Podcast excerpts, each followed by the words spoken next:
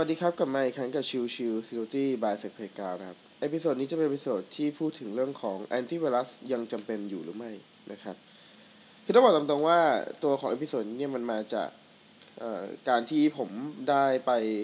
ทำ digital forensic ในหลาย ๆ ที่นะครับ แล้วตัวขององค์กรที่ได้ไปทำ forensic ครับเขาก็มีตัวของแอนตี้ไวรัสปกตินะครับ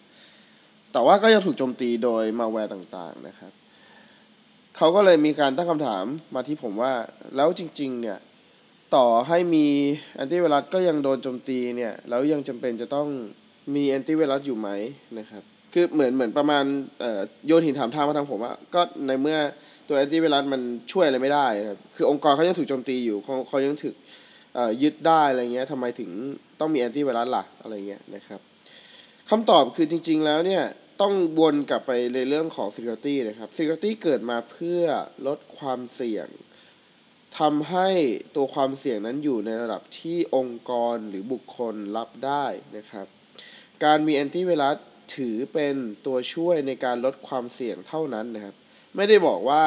การที่มีแอนตี้ไวรัสแล้วความเสี่ยงจะหายไป แค่ลดความเสี่ยงเท่านั้นเอง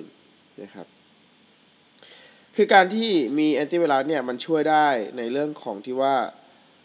ถ้าเป็นเทรดธรรมดาทั่วไปนะครับ ถ้าเป็นพวกมาแวร์ทั่วไปหรืออะไรเงี้ย ตัวของแอนติไวรัสก็จะจดจับได้ แล้วก็ทำให้เราเห็นลักษณะของการโจมตีที่เกิดขึ้น แล้วก็พยายามแก้ไขระบบนะครับ หรือทำการป้องกันก่อนที่ระบบจะถูกโจมตีนะครับนั่นคือแอนติไวรัสนะครับ แต่ว่าด้วยความที่โลกปัจจุบันตอนนี้ครับปี 2020 แล้วเนี่ยมันมีวิธีสารพัดในการบายพาส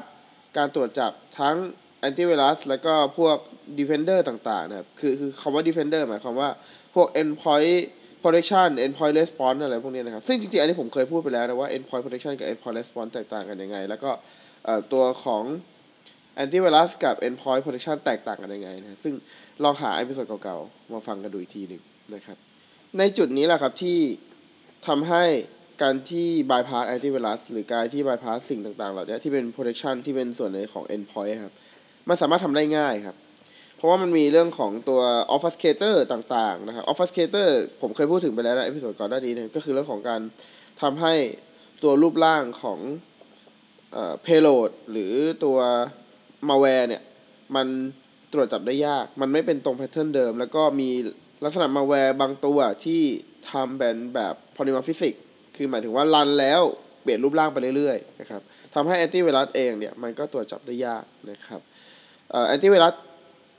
โดยปกติหลักๆ จะตรวจจับที่เป็นแบบ signature คือดูจาก database นะครับดูว่าเป็น pattern ตรงไหมแล้วก็ค่อยตรวจจับนะครับ ไม่ใช่เป็นแบบลักษณะของ behavior behavior เนี่ยคือดูลักษณะของแอปพลิเคชันหรือว่าเฮ้ยแอปพลิเคชันมีการ hook process มีการใช้ตัว Windows API ที่ผิดปกติหรืออะไรพวกนี้นะครับ ไอ้พวกนั้นเนี่ยมันมันมันมีแค่เฉพาะบางตัวที่สามารถทำได้นะครับ อย่างอะผมยกตัวอย่าง Windows Defender ก็ทำได้ดี ในเรื่องของการตรวจจับเอ่อ behavior ของ malware ต่างๆนะครับซึ่งในจุดเนี้ยมันทำให้ตัวของ antivirus เองเนี่ย ถูก bypass ได้เยอะนะครับ แล้วก็ถ้าใครตามข่าวนะครับ จริงๆแล้วเนี่ยแอนตี้ไวรัสบางตัวถูกใช้เป็นฐานในการโจมตีด้วยซ้ำนะครับ คือหมายความว่า แอนติไวรัสเองมีช่องโหว่นะครับ ก็เลยกลายเป็นว่ามาแวร์ก็เลยตรวจสอบก่อนว่าเฮ้ยไอตัวบริษัทเนี้ยมีการใช้แอนติไวรัสตัวไหน แล้วก็พยายามโจมตีแอนติไวรัสตัวนั้น แล้วก็พยายามยกสิทธิ์ตัวเองจากยูสิทธิ์ธรรมดาให้กลายเป็นสิทธิ์สูงสุด อย่างนี้ก็มีนะครับ หรือบางตัวแอนติไวรัสบางตัวเนี่ย ก็มีช่องโหว่ที่แบบว่าถ้าตรวจไฟล์แบบนี้แล้วจะเกิดช่องโหว่ตัว attacker ก็เลยอาศัย สร้างตัวไฟล์เฉพาะขึ้นมาส่งไปให้ตัวแอนตี้ไวรัสตัวนี้ในการสแกนแล้วก็ทำการโจมตีตัวของแอนตี้ไวรัสแล้วก็สร้างคอนเนคชันกลับมาที่ CNC server command control server ของ attacker นะครับ แบบนี้ก็มีเหมือนกัน ดังนั้นการมีตัวของแอนตี้ไวรัสในปี 2020 เนี่ย ก็ยังจำเป็นต้องมีนะครับ เพราะว่าเพื่อลดความเสี่ยงที่เกิดขึ้นกับองค์กร แต่เราไม่สามารถพึ่งพาแบบว่าเฮ้ย ถ้ามีแอนตี้ไวรัสแล้วผมจะปลอดภัย ผมจะไม่ถูกแฮกอะไรเงี้ยไม่สามารถพูดได้เลย ไม่มีทางพูดได้เลยร้อยเปอร์เซ็นต์สิ่งที่เราสามารถทำได้คือการมีแอนตี้ไวรัสเพื่อลดความเสี่ยง และเพิ่ม awareness ในตัวเราเองและคนในองค์กรว่าเฮ้ยถ้ามีลิงก์แปลกๆ ส่งมานะ อย่ากด ถ้ามีไฟล์แปลกๆ ส่งมานะ อย่ากด รวมถึงการทำ configuration บนฝั่ง client ให้ดี เช่น ตัวของ client ไม่มีสิทธิ์ในการเป็นเอ่อ admin user local admin หรืออะไรเงี้ยนะครับในในตัวเครื่อง หรือตัวของพวก Office ต่างๆ Microsoft Office อะไรพวกเนี้ยครับ ก็ปิดการใช้งาน macro ไปเลยโดย default 100%เครื่องใดที่ไม่ใช้ PowerShell ก็เอา PowerShell ออก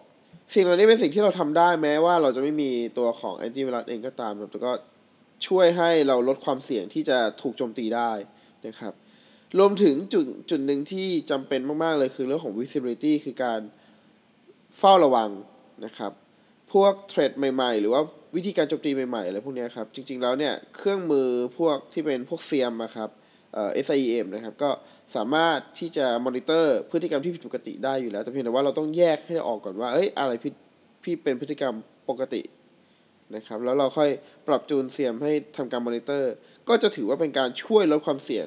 ขององค์กรในการเฝ้าระวังการโจมตีที่เกิดขึ้นได้เช่นกันนะครับโอเค ก็สรุปง่ายๆนะครับ episode นี้ก็คือเรื่องของแอนติไวรัสเนี่ยยังจำเป็นอยู่ไหมยังจำเป็นอยู่นะครับ เพราะว่า threat ในปัจจุบันเนี่ยมันก็ มีหลากหลายมากมาย มันมีเครื่องมือในการ generateตัวของมาแวร์เยอะแยะเต็มไปหมดนะครับ แต่สิ่งหนึ่งที่ต้องพูดถึงก็คือเราไม่สามารถที่จะอ้างอิงได้ว่า เฮ้ย ถ้ามีแอนติไวรัสเนี่ย คุณจะปลอดภัยร้อยเปอร์เซ็นต์ไม่มีทางเลยร้อยเปอร์เซ็นต์แน่ๆนะครับ เราจำเป็นที่จะต้องเสริมความแกร่งให้กับองค์กรนะครับ มี mindset ที่ดีในเรื่องของการคลิกการโหลดใด ๆ ก็แล้วแต่การใช้ซอฟต์แวร์ที่ถูกกฎหมายก็ถือเป็นจุดหนึ่งที่ลดความเสี่ยงขององค์กรได้เช่นกันนะครับ โอเคพิสดนี้ฝากไว้เท่านี้นะครับ ขอบคุณทุกท่านที่เข้ามาติดตาม แล้วพบกันใหม่สำหรับวันนี้ลากันไปก่อน สวัสดีครับ